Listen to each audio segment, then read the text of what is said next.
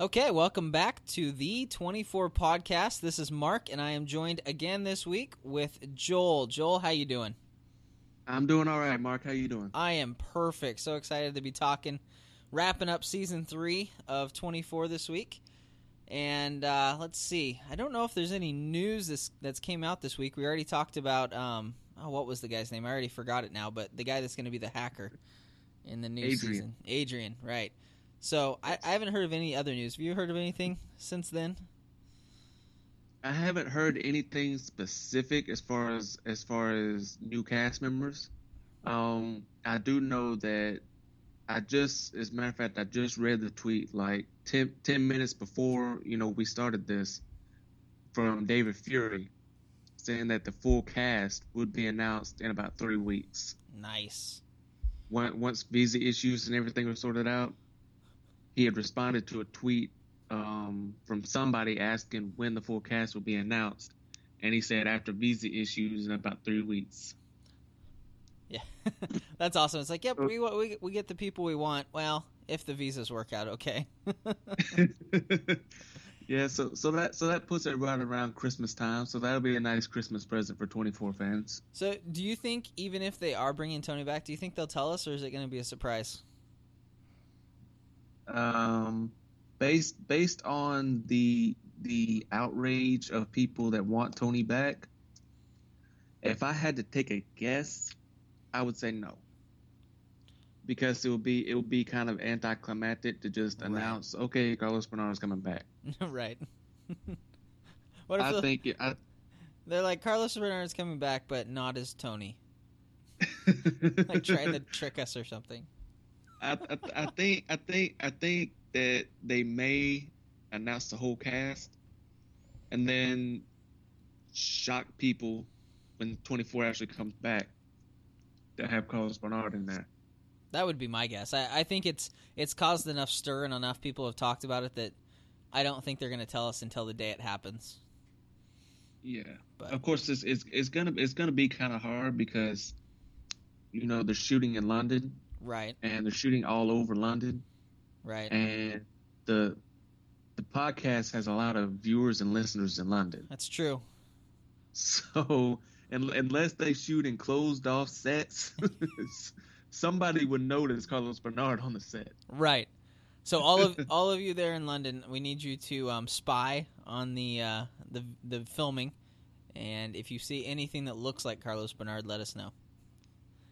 Wouldn't it be? Yes, wouldn't it be totally awesome if the Twenty Four podcast broke that news? That would be that awesome. Would be, that would be that would be totally awesome. I don't know. David Fury really wouldn't want to come on our show then, but that that that might that might hurt our chances of getting David Fury on the podcast. right. But I but that is the risk I would be willing to take. That's right. That would be pretty awesome. so let's see. Season three. What were your wrap up season three for us, Joel? What did, what did you think of season three?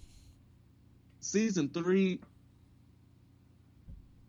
season three we really got one one of the main things and and I, and I mentioned it in in my first blog that I wrote on the website um season 3 really gave you your first inside look at CTU Right.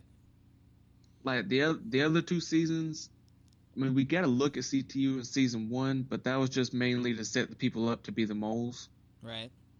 the only member of CTU that we really got to know that wasn't a mole was Tony. so, but season three, you had all these little intertwining storylines between different members of the CTU staff, whether it be Kim, of course, whether it be Chase, whether it be Chloe, whether it be Adam. Um, Gael. you got all the. you- oh yeah, Gael. I forgot about Gael. You had all these little intertwining storylines Right. of staff members in CTU, whereas before, you know, it was Jack, maybe one or two other people, and that was it. Right. So I think I think season three was a breakout season for 24, as far as setting the stage for future seasons Right. because you because you see you noticed in, in future seasons after season three CTU was kind of a more integral part in the storylines. Yeah. Whereas before, whereas before season three, that wasn't really the case. Right. I mean, season season, season two did a, did a good job of establishing Tony and and Michelle. Yeah. But but not really anybody else except Right. for Paula. But that was because they wanted her to die. Right. Get her all um, excited. Get us excited, and then she dies. Right. Yeah, they, they were just making her sympathetic. But in season but in season three, everybody had a storyline. right. Every, everybody at CTU had some kind of storyline. That's true. You know, we we we find we finally got Chloe O'Brien. Yay. I like Chloe. We got we got Gael, who for the first half of 24, we thought was a we thought was a mole. We absolutely hated. Right. We we, we hated Gael because he, he just he just look you could just look at his face, and he looked like somebody you just want to punch in the face. Oh man, he he played the part perfectly. Like, you know, I've watched through season three, you know, three or four times, but it's been a while. And I remember watching it this time, and I'm like, oh yeah, he like double crosses everybody. Yeah. And I'd totally forgotten because he plays it so well that I'd totally forgotten that he was just, you know, he was just helping Jack. And then it's like, oh, wow, that's cool. Ex- exactly. When I watched the when I watched the first half of 24 and I see Gael and everything like that, and I see him on the monitor watching Jack being lifted up into the airplane, Right. I I thought even even watching it back the, the second or third time, still thought he was mole Right. until until Tony barged into the room, and then Gael said he's in. Right. You know, up up until that point, I thought he was a mole. Right. and of course season three was another turning point in a character's future in tony almeida Yeah. because season three i think as much as i hate to say it season three was the beginning of the downturn in tony almeida's future What what what leads you to that? What what are the things that you picked out that you're like, oh boy, here goes Tony. Well, through the through the first, I'll say seventy five percent of the season, Right.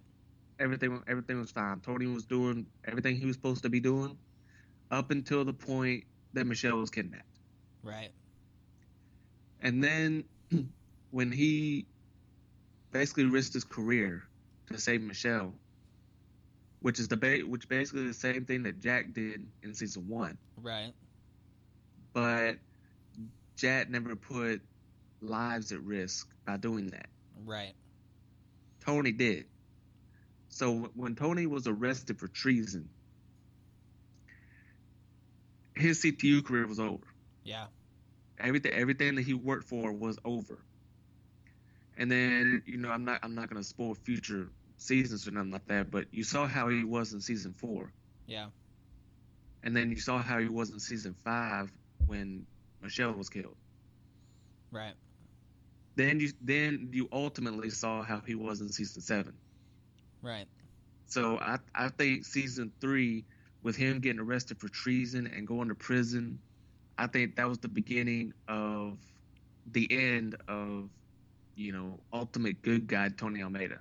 Right. Because from from from season four on, you just got the sense that he was very bitter. Yeah. And angry. Which which and I think season three started that. you know, which just goes to show that you really shouldn't date people at work.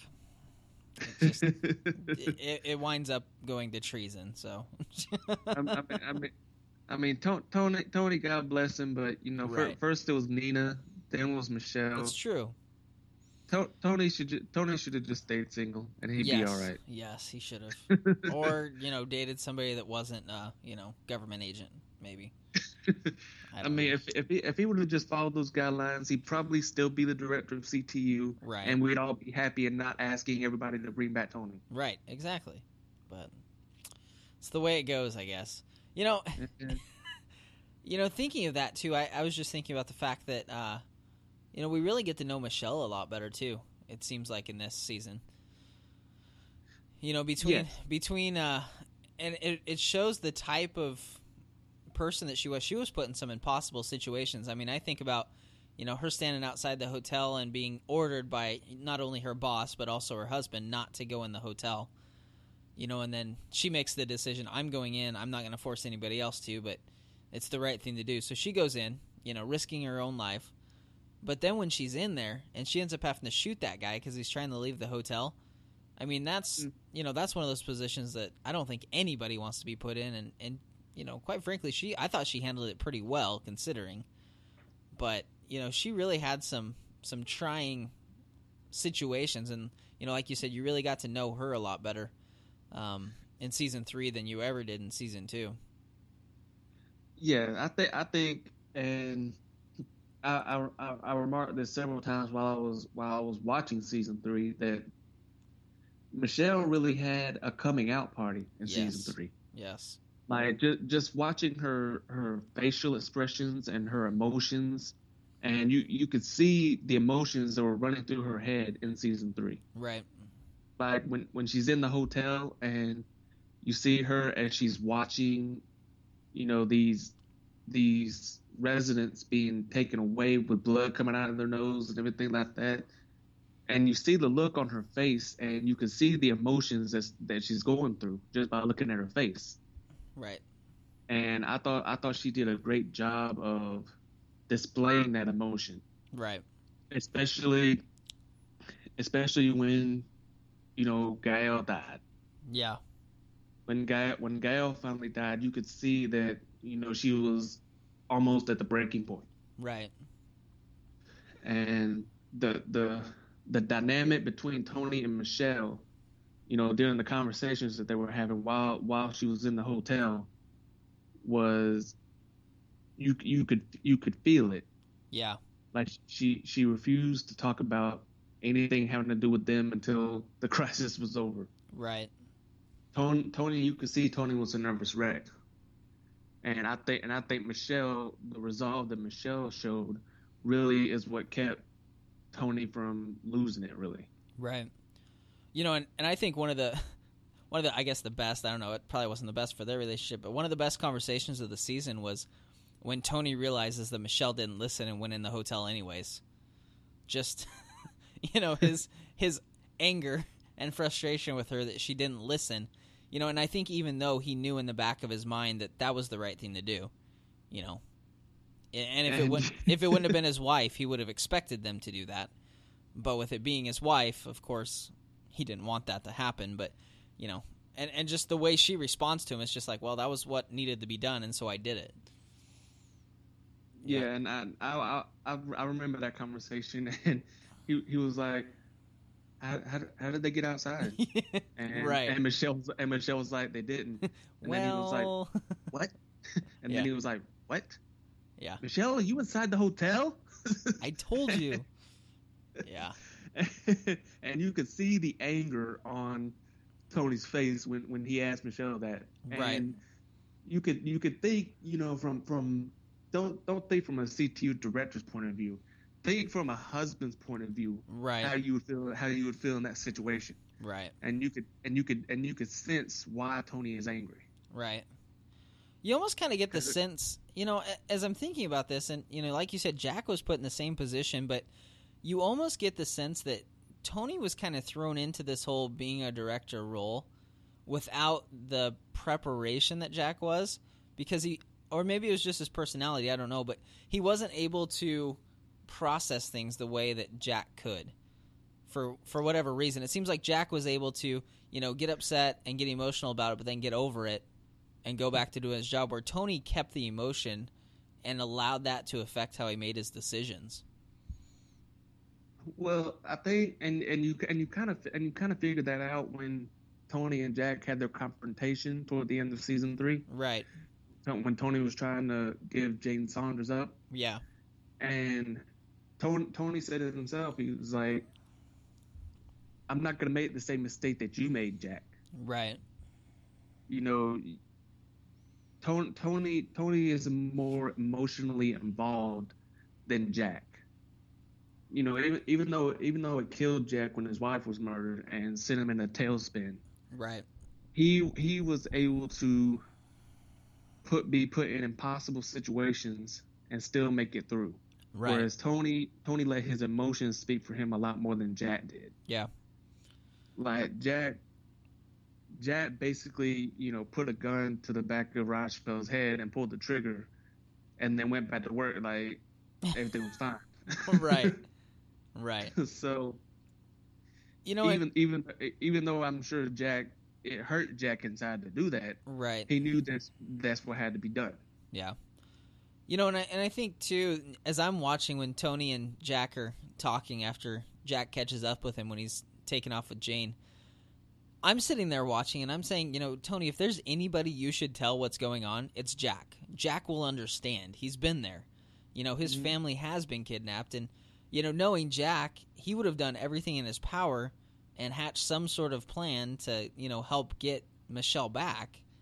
But I think what upset him was the fact that, you know, Tony just did it on his own and didn't tell anybody, which, granted, that's what Jack did too. But I think looking back, Jack probably would have thought, you know, if I could tell somebody what's going on, they're going to understand what I'm going through and they're going to try to help me out. And that's, mm-hmm. you know, that's what he expected Tony to do. And he, well, he expected him not to, you know, jeopardize the entire mission on it too. But I don't know. Yeah, and and and you could you could see, you know, in the time leading up to when Tony actually took Jane out of CTU, and you could tell that Jack was picking up on things pretty quickly. Right. You know, he knew something wasn't right, and he was picking up on it fairly quickly, especially after that conversation he had with Tony where he relieved him of his command. Yeah. And you could tell that Jack was picking up on it very quickly because Tony was just Tony was too resolved. Yeah. You know, he he gave up his command too quickly. Yeah. yeah, he he didn't bother to fight for it. He didn't bother to argue with him. He just said, "Okay." You know, he gave, he gave up his command a little too quickly. And I think Jack and I think Jack picked up on that. Right. I wonder how and, much of that I wonder how much of that with Tony was, you know, a little bit of guilt too. Yeah, because I mean Tony's a rule follower. You know, he he wasn't a guy that was going to break the rules really, and he had. And so I wonder how much of that you know was a little bit of regret. Not that he would have changed what he'd done, but he knew that he had done something wrong, and you know, he wasn't really fit to lead in his his mind. I think. Yeah, and I think and and back and back then, you know, you know, Tony wasn't really he wasn't the renegade that Jack was. Right. He wasn't a rogue. He wasn't a rogue agent that Jack tended to be at times. Right. But I I think when when Jack relieved him of his command, not only did he know he did the wrong thing and that it was probably best for him to give up his command, but at the same time, he knew who was asking him to give up his command. Yeah. yeah if if it, if it would have been you know if Chappelle was still alive or something like that, and he would have been the one to relieve him, Tony probably would have fought it a little bit more. Right. But the fact that it was Jack, and he knew that Jack wasn't going to give it up. Yeah. that that I think also helped him. You know, even though I'm giving up my command, I'm giving it up to somebody that knows how to run it. Right. And there's no changing his mind. yeah, there's no Jack, Jack's already had his mind made up, and there's no there's no changing it. And anything I say after this may reveal what I'm about to do. Right, right. And Jack and Jack will pick up on it. right. You know, so what? that I think that's why he did that. Right. And you know that leads you to mention Jack kind of being a renegade at times. One of the things that stuck out to me in this season that blew my mind is the the number of times that Jack actually said, no, we can't do this because of the rules or because of the law. I mean, it, it's almost like they spent two seasons, you know, conditioning you that Jack's going to break the rules and Jack's going to break the rules and he's just a rule breaker. And, and then you get to season three and he has so many times where he's the one that's stopping other other people from doing something and saying no this isn't what we do we you know we have to follow the rules i mean you had it over and over again where he was the one saying no we're going to do the right thing and I, I thought that was an interesting dynamic. It really changed the way I looked at Jack Bauer because you saw you saw the line of what he was willing to do and what he wasn't willing to do. You know, and we've talked about this before that you know when it comes to, you know, personal gain, he he wasn't impressed with it and he wasn't going to break a rule for it. You know, there wasn't with Jack Bauer, there has to be a reason that you're going to change what you're doing. It's not going to be just because you decide to. Yeah, and I, and I think that Jack, you know, Jack will break the Jack always broke the rules, but it's like you said, he always broke the rules for the greater good. Right. He didn't. He didn't. He didn't break the rules just because he's Jack Bauer and he can do that. Right. You know, he broke the rules for a decided purpose. Right. And there were so many times in season three where if he didn't feel like there was a, a calculated risk involved, he wasn't going to break the rules.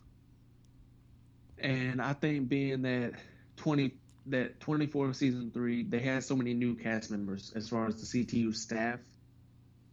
So and they needed even though they had Tony as their leader, they needed a a floor general to guide them in the right direction. Right. And Jack going off, going on rogue and breaking the rules all the time, not going to accomplish that. Right. So I th- I think compared to season one and season two, I I think that Jack was more reserved in season three because think about it like this: Jack lost a year of his life. Yeah. Trying trying to bring down the Salazars. So he wanted to make sure that when he brought down the Salazars, he wanted to make sure there was no there was no Nina conditions involved. Right. In other in other words, bringing down Nina and then having her get released on a technicality. Right. He didn't he didn't want anything like that involved. When he brought when he brought them down, he wanted it to be 100% legit. Right. And I think he had to stay within the rules to accomplish that. Right. Because because because you'll notice once it became about Stephen Saunders, once it became about him, Jack was a lot less willing to abide by guidelines. Right. When it came when it came to Stephen Saunders, right. he, he was he was more, he was more the Jack Bauer that we all know. Right. The I'm going to take down Stephen Saunders, and there's nothing anybody can do to stop me. Yeah, he's a Jack's a you know it's a it's a complex character, and I, I know it's supposed to be, but you know it, you really throughout all the seasons, I think you you keep trying to figure out okay where exactly is his you know where are his principles? You know what and you know it really we talked about it I think last time or the time before you know and we've touched on it here the fact that you know he's willing to break the rules but there's reasons you know just like we were just talking about. And it seems like every single season they add a layer of the things that Jack's willing to do or not willing to do. And you keep having to try to figure out okay what will he do and what won't he do and why will he do them and I and I th- I think that was the the appeal of 24 because right. you can't have you can't have every season be the same as seasons past. Right. And if you have Jack Bauer, if you change his character a little bit from season to season, then you you change the appeal of 24, right? Which keeps people coming back. If all the if they see the same thing every season, which is Jack starts out as a loyal employee, and then by episode twelve, he's going rogue again. Right. right. Everybody, everybody's gonna know the formula for every season. Right. So you have to you have to change his character from season to season to keep people interested. Right. Well, and I think the beauty of 24 too is the the humanity that they gave their characters. You know, they put Jack in impossible situations and you know, he doesn't always make what you would think is probably the right decision. You know, he, he does what the rest of us would do. You know, he acts on the information he had. His emotions come into it sometimes. You know, sometimes, you know, he, he does great. Other times, you're like, I, I don't know if I would have done that. And I think that's what the appeal was, too. And the same with Tony and, and all the lead characters. They throw them in impossible situations, but, you know, it's, it's not like a comic book movie where they always make the right decision you know they they sometimes make the wrong decisions and they sometimes do things that you're like yeah I, I don't know if i would want a government agent doing that. But they always have the the right intent. You know they're always trying to do the right thing but you know they do a great job of making the characters act on the information they had and you know react to the things that are going on in their lives as well. And i think that's one of the really neat things about the show. Yes and and and jack was put in impossible situations as a government agent. Right. And that that's kind of, that's kind of leading into what I wanted to discuss is one of those impossible situations, as I'm pretty sure you're aware of, is finding out that his partner Chase was in a relationship with his daughter. yeah.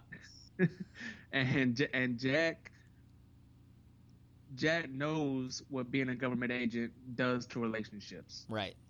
He's been there. He's done that. So the the the situation that he was put in of having to decide whether he wants Chase to be his partner or whether he wants Chase to be his daughter's boyfriend. Right.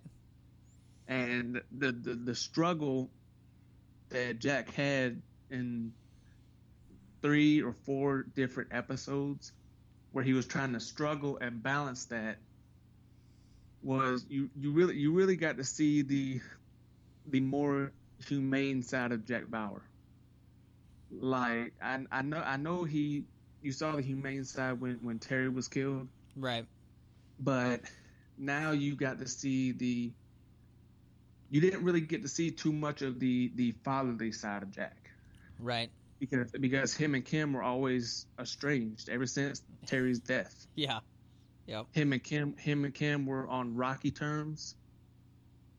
But in season 3, you got to see more of the the fatherly side of Jack. Right. Cuz he told he he told Chase he's like you cannot have a relationship and do this job. Right this job will kill your relationship. And I think you got to see Chase, Chase to this day is my favorite partner of Jack Bauer. He was awesome. I loved Chase. I I, I, lo- I love Chase too. And you, you saw by the end of se- by the end of season three when Chase was told Jack, "I'm done." You know, after yeah. after after the, after this day, I'm done. You saw that Chase did what Jack couldn't. Right he put he put he put his personal life before the job. Right. And I and I think that's and I think that's something that Jack respected. Yeah. But but at the same time, you heard Jack in that last episode. He was like, "I'm the wrong person you should be asking that question." Right. You know because, what? because because we all know what Jack we all know what happened with Jack and his relationships. Right. So he told he told Chase he's like, "This is something you need to decide on your own. I'm the wrong person to be asking this question." You know, and the, that's an interesting dynamic too. You know, being able to make that decision because, you know, I just thought about it now. You know, Jack is, you know, he's a former Special Forces. You know, he's Delta Force, and I'd never thought about it until now. But I read, um, I don't know if you remember uh, Chris Kyle, that Navy SEAL that was killed in Texas a while back. Um, I do was, remember. He was out at the gun range. Well, I read his book, and in his book, he talks about that decision, and he talks about how you know, it was so hard for his family every time he left on a deployment because his wife just didn't understand because he said, you know, that's what we do. This this is who we are and you know, we love our family, but when they call us, we're leaving. That's just the way it is. You know, and and I think Jack had that mentality of, you know, a special forces guy where, you know, yes, I love my family. Yes, I care about my family, but you know what? Duty calls and I'm to go. And that's, you know, it was kind of that soldier mentality and I think you're right. I think, you know, he respected Chase being able to make that decision because he had that mentality of this is my job. I'm the only one that can do it. And I you know, I think a lot of those a lot of those guys have that mentality and they have to to survive. They have to feel like they have to believe that they're the best and they're the one that can accomplish this mission. And that was that's the mentality Jack has, you know. Yes, I love my family. Yes, I love Kim, but nobody else can do what I'm about to do. I'm the one that needs to do it. It's my responsibility, it's my duty. And you're right. I think Chase had a different mindset, and you know he was he was impressed, I think, and, and wished I think sometimes that he could feel that way, you know, because Jack t- tries how many times throughout the the uh, series to to leave CTU and leave all of this, and it it always Just pulls him back. it always pulls him back, and you know it almost became a joke that it's like, oh yeah, Jack's gonna come back. but yeah, and and and you and you wonder at the end of every season, you always wonder okay, how are they going to write Jack off this time so they right. can bring him back next season? right. You know, they never other other than season three because season, when season three started, he was still a member of CTU. Right. Right. But I think I think season three, and I'll have to go back and review. But I think season three is the only season where he besides season one, of course, that he actually starts the season as a member of CTU. I think you're probably right. trying to think I back, mean, yeah. I, yeah, I have to go back and research, but I believe that season three is the only season that he starts as a member of CTU. You know, and that, and that, and that and that tells you how many times he tries to get away. Right. Well, and, and Josh and I were talking about that. It was either last episode or the episode before that. You know, when you read the synopsis of the series, it talks about you know CTU agent Jack Bauer, but really, the majority of the series, Jack is not a CTU agent. you know, most of the time he's not. And even, you know, we'll get into it, you know, coming up in the next few weeks, but even in season 4, he's not I mean, he's he's placed on, you know, like a temporary designation as a CTU agent, but he's not. You know, he's just like temporarily named one for the sake of, you know, helping out, you know, catching whoever caught Heller, and we'll get into that, but he really he, he's not a CTU agent most of the time, and it's kind of funny that that's what we always think of him as, but that's not his official title most of the series. Yes, and and you know since since we're talking about it, you know, like you said, season four he does he doesn't really he doesn't really start the season as a CTU agent. He works for the DoD. Right. Season five, everybody thinks he's dead. Right. Season six, he's in a Chinese prison. Yeah. Season seven, CTU is finished. Right. And then season eight, of course, he's retired. Yeah. So season season three was the only season that, and that, and I think that was mainly because of Chase. Yeah. Because Chase Chase was his partner. Yeah. So that that gave them a reason to basically start the season with him as a CTU agent. Yeah and I think once you get um, better acquainted with what happened the last year of his life, you know, trying to bring down the Salazars. Yeah. But you understand why he's a CTU agent yeah. because, like I, like I said, he wanted to bring down the Salazars and he wanted it to be legit. Yeah. And I think and I think that's that's the reason that he started the season as a CTU agent and he actually, and I think that is the only season that he actually started as a CTU agent and finished as a CTU agent. Congratulations, Jack! You made it a whole day. he, he, actually made it through the season as a CTU agent. Right. That in itself is amazing. Well, and you know, I think you start to. I think he started to get a little frustrated with the government. You know how he was being treated you know, based on what he had done by the end of it too. And you kind of get that. You realize as we start season four, and I don't want to get too much into it. We're kind of jumping ahead, but you realize kind of the animosity he has towards not CTU in general, but I guess the people that are leading it. You know, I think he kind of feels like he was kind of hung out to dry a little bit.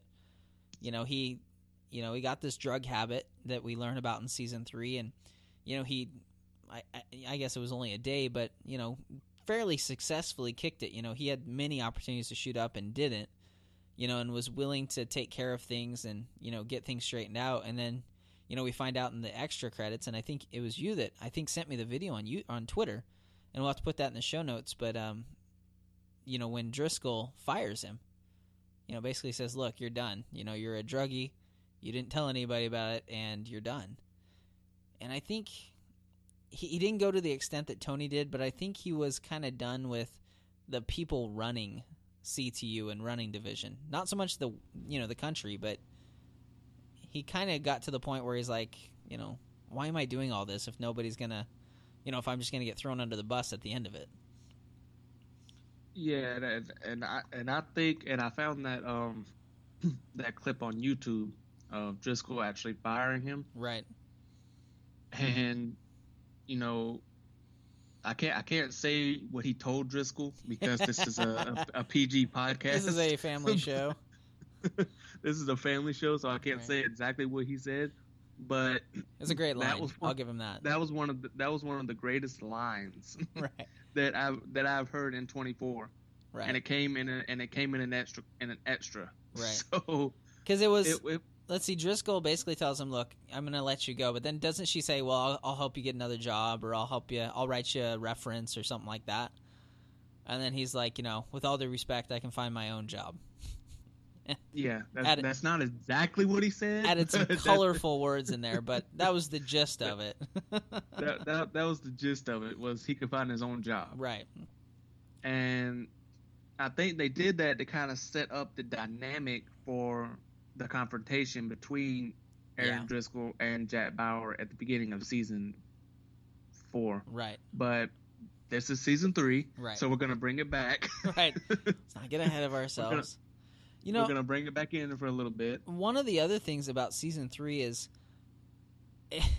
it seems like there this entire series up till now you keep getting these little hints of this kosovo mission that happened and Yes. they keep playing on this you know this same theme of this one mission that you know jack and david palmer you know not even realizing it at the time but were both a part of and it had tied them together you know and and i don't even think saunders realized i don't know that he realized that palmer was a part of that but it seems like there's this common thread that keeps bringing jack and palmer together which is this mission that had gone you know wrong obviously. You know people that were supposed to be killed weren't killed and you know people that they thought were killed weren't killed you know? And it just keeps coming up Well, and it keeps the- coming back gi- from the, the gist of it is even even though Kosovo was a very popular mission, apparently from what we found out, it was a complete failure from all aspects. Right, right. Yeah, I mean they were supposed to kill Drazen and they thought they did, and they didn't. And then, you know, they left Saunders there, which I mean you can tell. That's one of the cool things too. In the, in season three, you can tell that when Jack realizes who it was, he feels horrible. I mean, you know, he he I think I I would guess in some small way he kind of blames himself for the way Saunders is because he realizes that he had left him behind. And you know he didn't mean to. He didn't know that he had lived but you know I, I think jack felt a little bad for that because you know as we've seen over and over again you know when he's talking to palmer in what season two when um, you know palmer accuses him of you know going after him or was that no that was season one for going after him because of the failed failed mission. You know, Jack says, "No, it was my fault that it failed. You know, it was my fault that those guys died, and I blame myself." You know, I, and that keeps coming back up. And I think he felt the same way when he found out that Saunders hadn't died.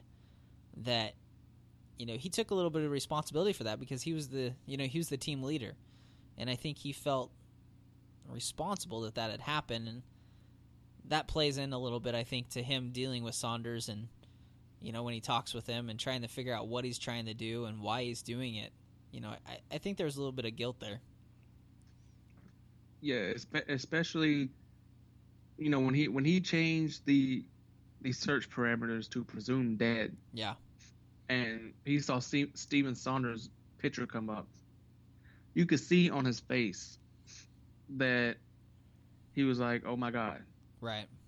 You know, he had that "Oh my god" look on his face. Right. And you and you could tell that he realized before he even talked to Stephen Saunders, you could tell that he realized what this was about. Right. That Stephen Saunders blamed the government for leaving him behind, Right.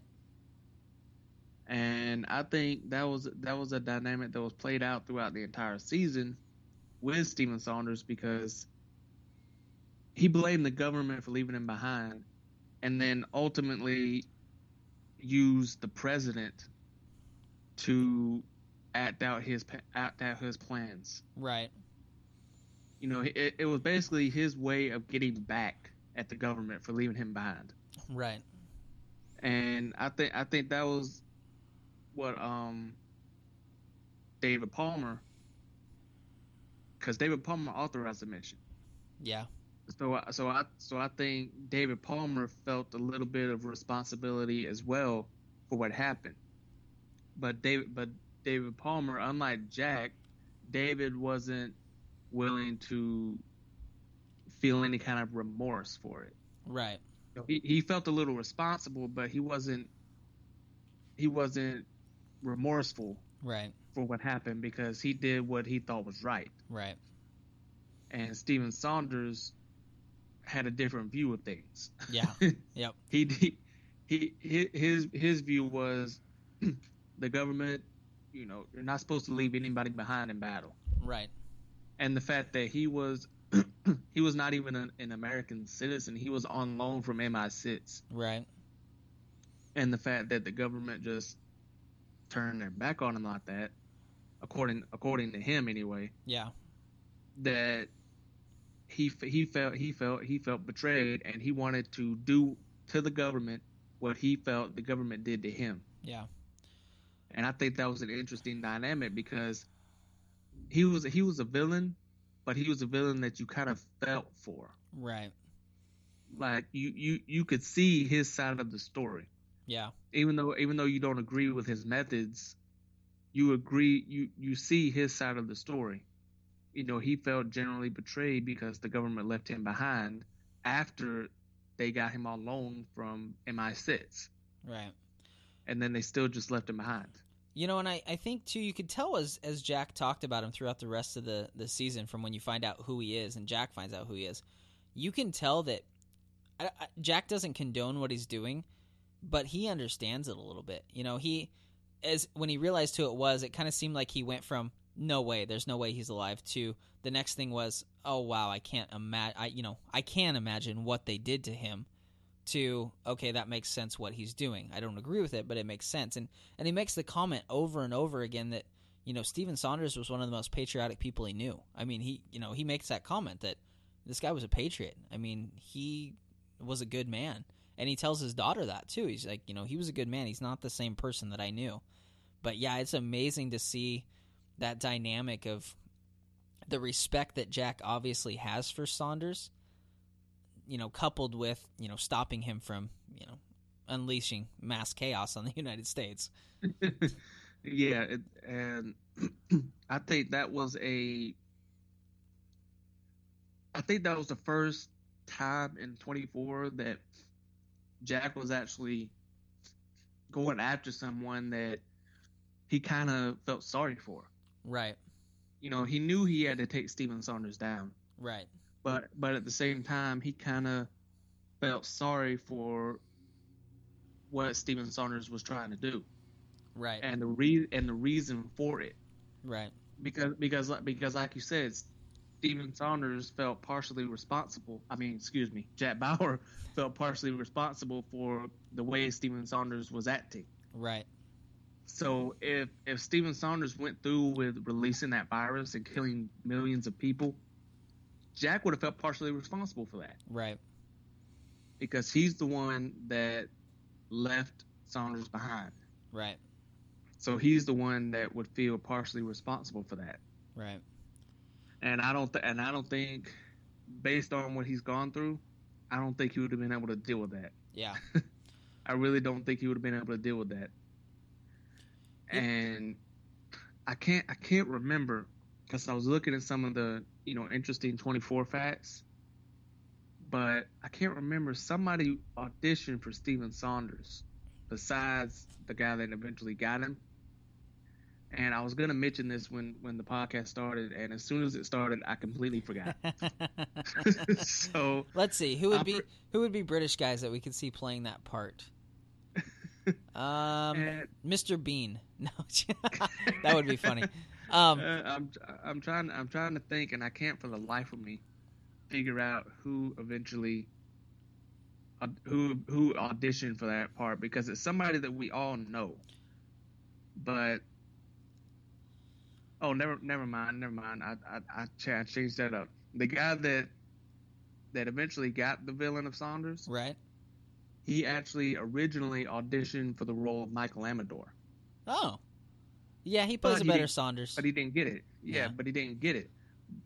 But after failing the audition, his agent went back and negotiated him to have the role right. of Stephen Saunders, which turns out to be a bigger role right. than Michael Amador. A great, a great role, yeah. And he fits so, it better. Although, you know, I was just thinking, you know, who would have been a really good Stephen Saunders? Ooh. Jason Statham. He would have been good. I, I, I, I would have if if that would have happened. I would have loved to just you know see a fight scene between right. Jason Statham and, and, and Kiefer Sutherland. Right, that would have happened. Just, it would have had to just, have happened. Just, just, just the fight scene alone would have made would have made the entire season. we we should do an entire episode on what if so and so played this part. How would that change? exactly, because another another one. Um, do you know who Gabriel Macht is? Uh uh The guy that plays Harvey in Suits. Okay, vaguely. Yeah, he he auditioned for the role of Chase. Huh. But they were so impressed with James Badge Dale's performance that they said, "Nah, No, we'll get we'll get we'll get somebody else." right. huh. That's cool. And you know, it, it's it's it's it's always interesting to see, you know, who auditioned for what parts. Right. You know, and, and just to sit there and imagine, okay, what would happen if they had gotten that part? Yeah, I'm so glad that the the lady I can never say her last name, so I'm not gonna try. But uh, that plays Michelle Dessler. You know, she, she uh she applied. She tried to be Nina Myers, and I am so glad she wasn't, because I like her, and I wouldn't have liked her if she was Nina Myers. uh, and it's it's it's kind of it's kind of hard, you know, when you when you realize that she auditioned for Nina Myers, and I try to sit back and I imagine how she would have been as a villain. Can I Right. even imagine her as a villain? right? And I can't do it No. because she she's just a like like Nina Myers. Even though she was a good guy for most of season one, She was a little shady. It if seemed you, like. if you just look at Nina Myers, Yeah. she just has that look of a villain. Yeah. She just has the look of this of this woman that you just wouldn't trust. Right. Michelle doesn't have that look. She has this wholesome, you know, girl next door type look. Right. I, I just couldn't imagine her being a villain. I know it's weird. But one one thing that one thing that would have remained the same though is no matter whether she got Michelle Dessler or Nina Myers, she would have eventually had a relationship with Tony anyway. so Tony wouldn't have cared either way. That's right. It, it would have been the same, really. So he would have, he, he would have had a relationship with her regardless. Right. So Right. It was meant to be. That was, apparently that was destined to happen. That's right. Meant to be. So, you know, we we mentioned Nina Nina, we should talk a little bit about the fact it seems like season 3 all of a sudden, I mean, there was some very notable deaths more so than the other two seasons. You know, you had quite a few main characters that are no longer with us. Sometimes sadly, sometimes not so much. Um, but I mean, you think about it and you have um, let's see who was the first one? Nina who's killed and, and nobody felt bad about that one. At least I didn't. And and I thought it That was very my favorite part. yeah, I thought it was very neat how Jack's standing over and says, "You don't have any more information, do you?" And she's like, "No, no, I do." And he's like, "No, you don't," and shoots her. Yeah, because he she said she said I do I do, but Jet saw out of the corner of his eye that she was reaching for the mm-hmm. gun. right, right. No, no, don't pay attention to what I'm doing here. Hold on. no, no, look look at me, Jet. Don't Right. look at my hand. So you have you have that one. So you have Nina, who was a villain for three seasons, like we've talked about, and you know everybody. I I think to this day she is probably still everybody's favorite villain. For whatever reason, she was gone after the third season. They've had five more seasons after that. People still talk about Nina. She is still the one that everybody hates. She she she she, she was like the villain that wouldn't die Right. through, through through like season three through like three seasons. Everybody kept wondering how is she still alive. How, how- She why hasn't murdered- somebody she killed murdered her? Jet's wife in season one, and she's still alive. Why why hasn't somebody put a bullet in her head yet? And then they finally do. So there's that. Yeah, and, and it seems like no matter what they do, they just can't kill her. right. Until Jet until Jet's finally like, okay, I'm done playing around here. Right. Right. You know, and, and I love when Chappelle's talking to him about it, and Chappelle kind of gives him that look like, look, nobody faults you for doing this, and we weren't really excited about her being alive anyways, but you still can't do that, Jack. yeah, you, st- you still you still you know you still can't do that at least until we get all the information that we need. Because I mean, you got to remember too that you know Chappelle knew Nina very well. I mean, Chappelle was Nina's boss, one of the bosses. I mean, he was a division, you know, during you know Nina's whole "let's betray the entire country" escapade.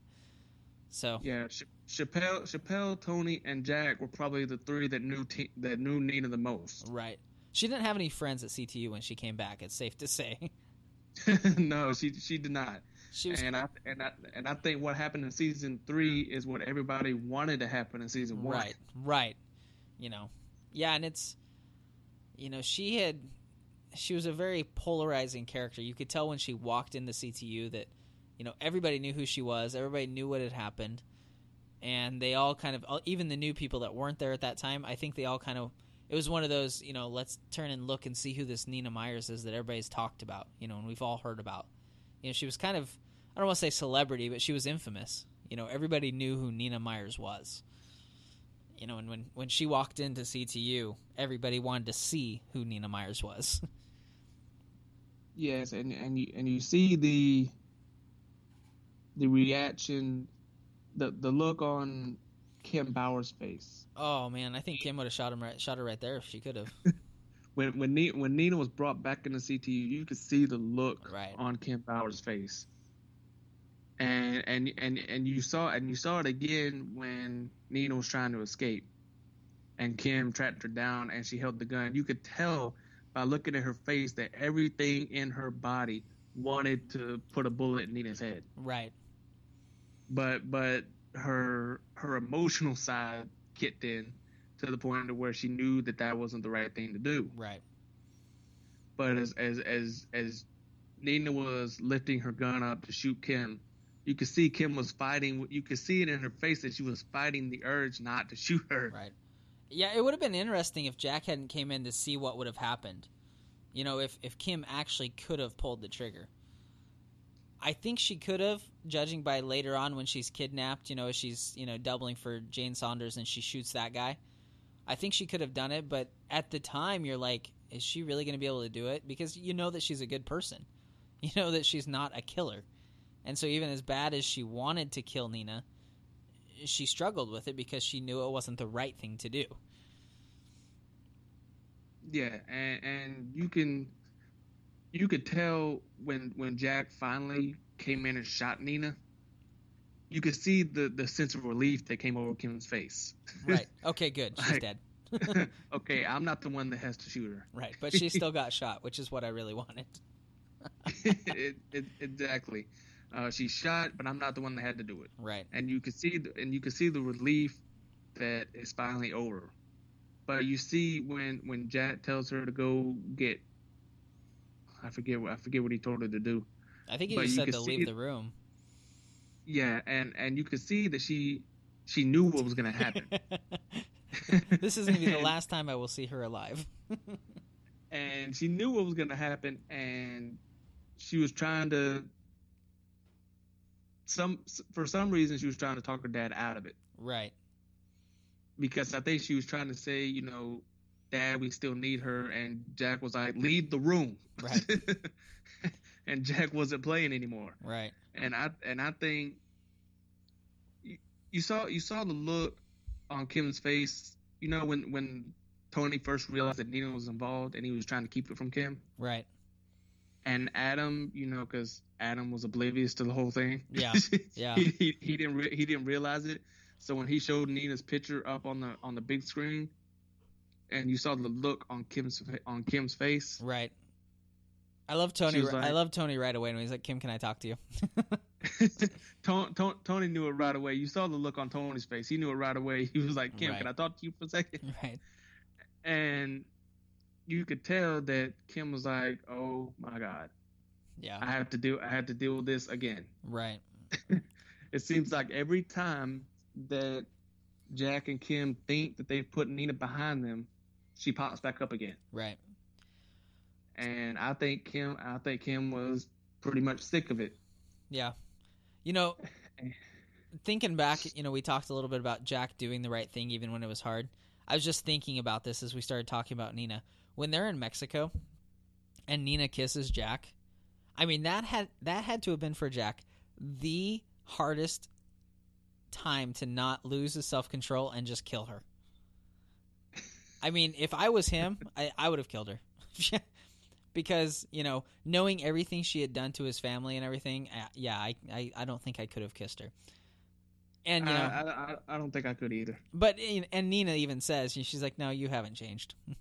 you're you're still a CTU. I can tell." And it's like, yeah, I, at that point, I probably would have killed her. Yeah. I- Sorry, I, it was an accident, Chappelle. I didn't mean to. I, probably would have shot her right then. Yeah. You know, as as I was kissing her, I would probably put the gun at her at her chest and just pull the trigger. Well, he was tied up at that point, wasn't he? Um, Wasn't he tied up? Wasn't that when she had when he was caught by her? I don't. I don't know if he had been untied by then or. Either way, he would have killed her. I mean, he doesn't need his hands untied to kill somebody. Let's be honest. but he. But I, I think he would have definitely. He would have definitely killed her. he would have, yeah, he would have inflicted some damage. And and that, and that and that's another. That's another key point is. That's how much he wanted to bring down the Salazars. right, exactly. To actually, to actually work with Nina Actually, kiss after her. all after all that happened, actually kiss her and work with her. Ah.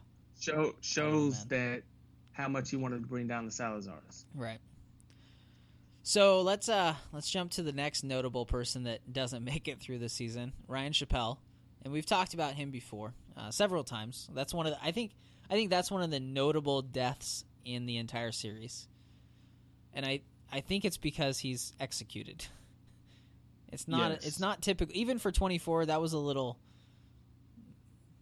I don't want to say brutal, but it was a little shocking. And you know, you get used to people dying in 24, but that one was that's tough. I mean, I have a hard time watching that, and I know exactly what's going to happen. Yes, and I think I think Ryan Chappelle was kind of like George Mason.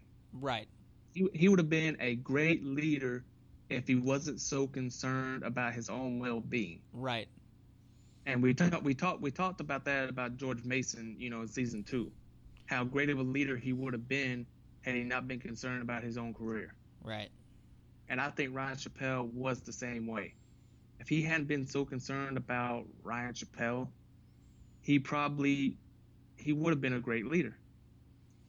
And I think you know I, I see all the notable deaths that happened in 24 season three, and I realized that I guess 24 I guess season three was kind of the the end of the annoying characters. you know the the the, char- the characters that we really couldn't stand through three seasons they finally decided to kill him off It's like the writers finally said, "Okay, we're not dealing with these people anymore. I can't deal with this well- character."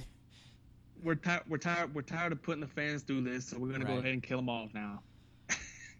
You know, but and that- I, that's one of those the most touching 10 minutes of the entire series. You know watching jack and, and ryan talk.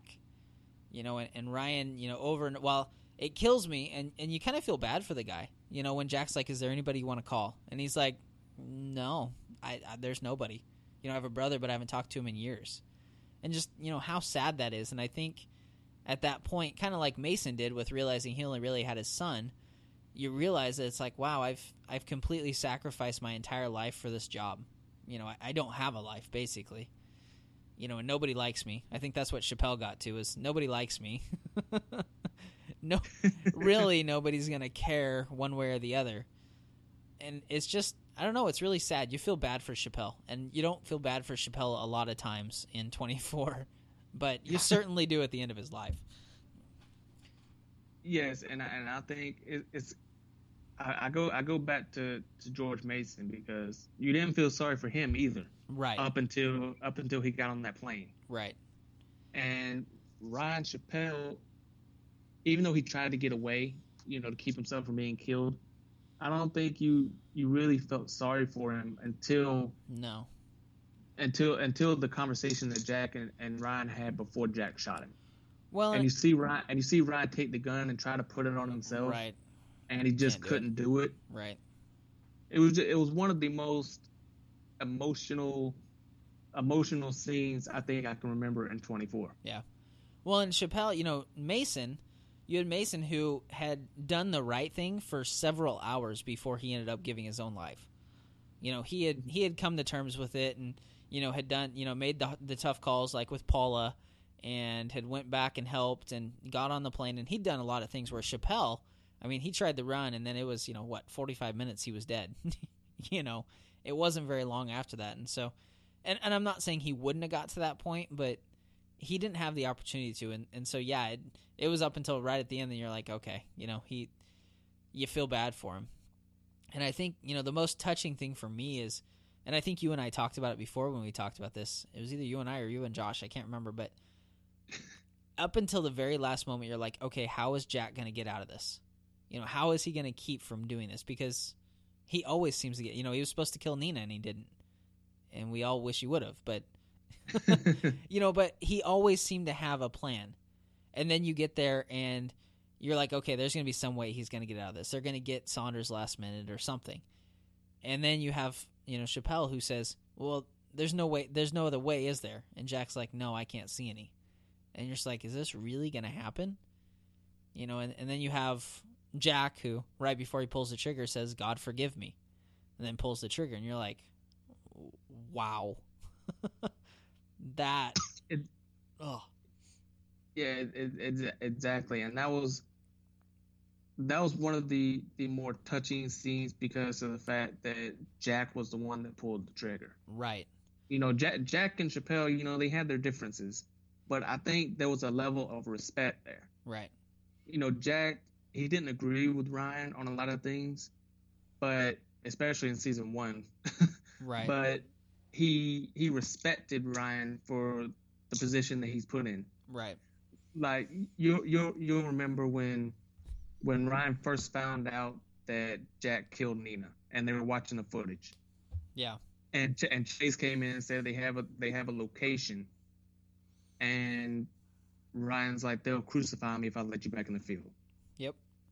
And Jack and Jack said this is your call, Ryan. Yeah he basically that that that was that was that was another that was another way that he basically put as another way that he was basically not being road Jack Bauer because you know the old right. Jack Bauer would have been like I'm, I'm sorry going. Ryan I'm yeah. going. Yeah. He would have been walking out the door at that point in time. And, and, and then and then he kind of said Ryan this is your call because he knew that he had put Ryan in a tough position. Right. He knew that he put him in an impossible position. Right and then for Ryan to let Jack back out into the field kind of showed the level of mutual respect that was there between Ryan and Jack. And I think they did. I think you know they knew that they were going to kill Ryan off that season. Yeah. So they, they kind of they kind of spent a majority of that season kind of establishing the mutual respect between Ryan and Jack. Right to make it to make it more emotional when Jack finally had to kill him. Right. And to make it so it wasn't just Jack doesn't like him, so he's willing to do this kind of thing. They didn't want. I don't. I don't think they want Jack Bauer's character to look like he enjoyed killing someone. Yeah, they, they they wanted to make it as sympathetic as possible, and in order to do that, they had to make it. They had to establish a mutual respect right between Jack between Jack and Ryan because through the through the other seasons, through the other two seasons, there wasn't much shown that could give you any idea that there was any kind of respect between right. Jack and Ryan. Right. So I think they spent season three kind of establishing that mutual respect, especially when when Jack was being interrogated. Yeah. By I think I think it was Internal Affairs, was it? Yeah. For his heroin, heroin addiction. Use. Yeah. And, and Ryan was trying to change the the date in which Jack got hooked. Right. And Jack was like, "I respect what you're trying to do, Ryan, but that's not what happened. That's my that that, that that's my story as right. is." Right. And I think that was another way of establishing that mutual respect to the point to where you would think that it would be hard because if if all you watched was season one and two, you would think that all Jack all Jack's got to do is just ask for the gun and boom, just put yeah, a bullet in the back of his exactly. head. Exactly. You know, and, I, and that's exactly you know I think they didn't want that character to look that way, and so yeah they they did. I I hadn't thought about it that way, but they did spend a lot of time building up the respect and the, you know, kind of not really. I don't know that you ever really get to where you like Chappelle till right at the end, but you got to the point where you realize he's good at his job and you have to respect him. I mean, he's good at what he does. So, but yeah. we are. Uh, let's see, we're almost we're getting short on time, so we better talk about that third um, death before we get to the end here. And uh, this is another yes. one that you know. Honestly, I was a little more sad about this one than I was Nina, and that is Sherry Palmer. yes, yes I I yes. can't be I can't be happy about her dying like I was Nina for whatever reason. I don't miss her really, but I don't. I'm not. I wasn't to the point of disliking her as much as I was Nina. And maybe it's Mhm. because Sherry. I- I don't think Sherry was as much of a traitor as she was just opportunistic. She was more of a Yeah. politician, I think, than really a traitor. and maybe that's where the difference is. Not that I really think very highly of, you know, traitors or politicians sometimes, but I think what, what what what made Sherry more likable than Nina was because Sherry did some bad things, but she did them for the right reasons. right, Nina Nina did some bad things just for personal gain, just for Nina, right? just, just, just for Nina. Yeah. You know, Sherry, her ultimate goal was Help David, David help David Palmer's pres- presidency. right? And that, that that leads me to another fun fact about 24. Okay. The detect the detective Right, that was inter- that was interrogating Julia Milliken right. And called and called David Yes, or Sherry called Yeah. Sherry excuse me called Sherry and asked her where she was. Mm-hmm. Detective Michael Norris I think his name was. yep. He also came back in season seven and played General Benjamin Juma. Oh, that's right. So he, he was he was the only he was the only character in 24 to actually play two different characters in the seasons. Nice. Maybe I it mean, was, in it, it was I his mean, in twin season, brother. In season one, in season one, they did it, but you know he was kind of the same guy. It was just, Right. Yeah. but I Huh. didn't, I didn't, I didn't realize that until I started reading up on it because he was kind of a throwaway character in season three, which is why they probably brought him back in season seven. Because we'd all forgot He- about him. Yeah, because he only he only had like I think he only appeared in what one episode in season three. Yeah, maybe two. Yeah. May, may, maybe two. So if you if you did if you wasn't really paying attention, you wouldn't have even remembered Detective Michael Norris. Right. Or unless Which you is- looked online and found out that he'd played in two different parts. Which and and that's pro- and that's probably why they agreed to bring him back in season seven because they're probably like, eh, that was four years ago. Nobody remembers the detective that appeared in one episode. right. Right. but I think, but going back to Sherry, I think Sherry's death was. You saw the look on on David's face Yeah. when Wayne when Wayne told him Right. that Sherry had died. And David David realized that it was basically his fault Yeah. because he because he brought Sherry into this. Right. He's he said he said and this is one of the great one-liners of the of the seasons when he brought Sherry in to clean up Wayne's mess. He was like, "We're we're in a dogfight, Wayne. That's what she does best." Right. Right. and I think David kind of felt responsible for that. Yeah. I'd agree. and the fact and the fact that now his his kids don't have a mother Right. and you you kind you kind of you kind of got a, a glimpse of it in season two when she went to meet Jack, uh, Peter Kingsley Yeah. and and David knew that her life was at risk and he was real uncomfortable with that so you knew that even though he didn't agree with Sherry he didn't want anything bad to happen to the mother of his children Right. You know, and, I think I think there's a part of David that that loves Sherry and probably always would because I mean they'd been together, you know, probably I would guess probably 20 years before they got divorced. I mean, so I, I think there was still some emotion there. He I don't think he really wanted to be anywhere near her because he, he couldn't trust that she wasn't going to completely, you know, manipulate him or other people. But Yeah. you know, I don't think it was that he didn't care for her or care about her.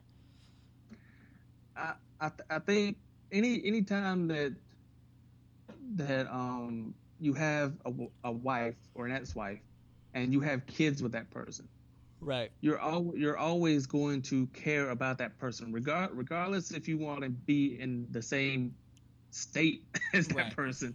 You're always going to have a, a a sense of loyalty to that person. Yeah. Because you had kids with that person, you were married to that Yeah. person. Because your kids care And- about that person. yeah, I mean, regardless of how you feel about that person, your kids still Right. love her. Right. You know, still the mother of their children. You know, and that's evidenced And- by the fact that that's the words he used when Palmer's like, "Well, we can twist this this way," and he's like, "You know, you're talking politics, and the mother of my children has just, you know, been killed." You know, that's Exactly. he was thinking about, you know, Keith and Nicole. You know, at that point, you know, how do I how do I break this news to him? So Yeah, and, and you and you could tell, you could see the anguish on his face right, when he told his assistant to have his his kids brought to the conference room. Right. You could see the anguish on his face, and I think that was the the deciding point that David was like, "I'm done. I'm I'm done. Yep. You know that that's the end of my presidency. Right. that's the um, you know I can't I can't I can't take this anymore. Right. You know politics has cost has cost me my family, has cost me my my right. personal life. You know, right everything everything was ruined because of my presidency. Right. And he was like, I'm done. And I think I think Sherry Sherry's death was a lot more emotional than I thought it was going to be. Yeah, up until that point, you're like, would somebody just kill her, please? Can she just I mean, be gone? you know, I, I was actually begging for you know Sherry to accidentally get killed in the line of fire in right. season two with Peter right. Kingsley. Right but to actually see it happen in season three was a little bit more emotional than I thought it was going to be. Right, I agree. Very much so. So, anyways, that's uh on that happy note. That's the probably should start wrapping up here. We uh you know, we we're grateful to have you on Joel as always. I want to mention to the the audience for those of them that have not done so, you are doing a weekly blog post on the 24 podcast.com. And that comes out Wednesdays every week, correct? Every Wednesday. Every yes. Wednesday, we have a new post about 24 from Joel. And I know, Joel, you're working on getting some uh, former cast members and writers and whatnot, working on getting some interviews with them and some inside information. So definitely um, listen to the podcast on Fridays, but also head over to the website on Wednesdays and you know, read what Joel has to say and get a little bit more inside of the mind of Joel and what he thinks of 24.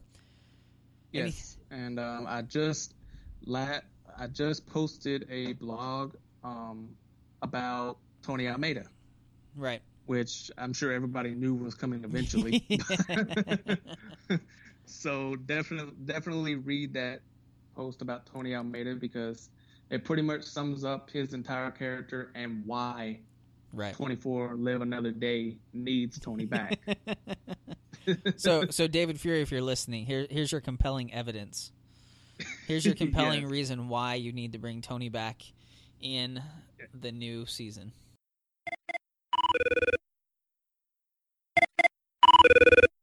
Hey, this is Josh Rivers, and I hope you enjoyed the episode with Mark and Joel. Uh, unfortunately, the last part of their conversation uh, got cut off for some reason. And so uh, I'm going to go ahead and uh, come and bring this wrap up for you guys. And so, just a reminder you can go to our website, the24podcast.com, and you can be able to get all the different blog posts, as was mentioned there at the end. You can also get a uh, list of the show notes, different information from the podcast episodes. We're definitely excited to be able to bring those. And then also, you can be able to go to the 24podcast.com forward slash iTunes, and that'll take you to the iTunes uh, page there where you can be able to leave us a review. And we would definitely appreciate that. It makes the show a lot more visible for other people that might be searching for uh, similar information here about 24. And so, especially as we get closer to the time that the show releases, more people are going to be looking for different information, and this can be something very valuable uh, to them. And so, if you appreciate the show and you enjoy the show, I would definitely love for you to be able to go and leave us a review there on iTunes. And then also, uh, you can follow on Twitter. And so, Joel's Twitter account is at Gifted Money. And then uh, Mark's uh, Twitter is at S crop S uh, K R O P P two S crop two, and so you can follow him on Twitter. And then my Twitter is at Joshua W Rivers. And so we would definitely appreciate uh, any following and any conversation that's there. And so um, then also the official uh, Twitter for the podcast is at the 24 podcast. And so you can follow that on Twitter as well. We've been having a couple technical difficulties with that here lately. Hopefully, that'll get all ironed out and back to normal. But anyway, so you can be able to do that.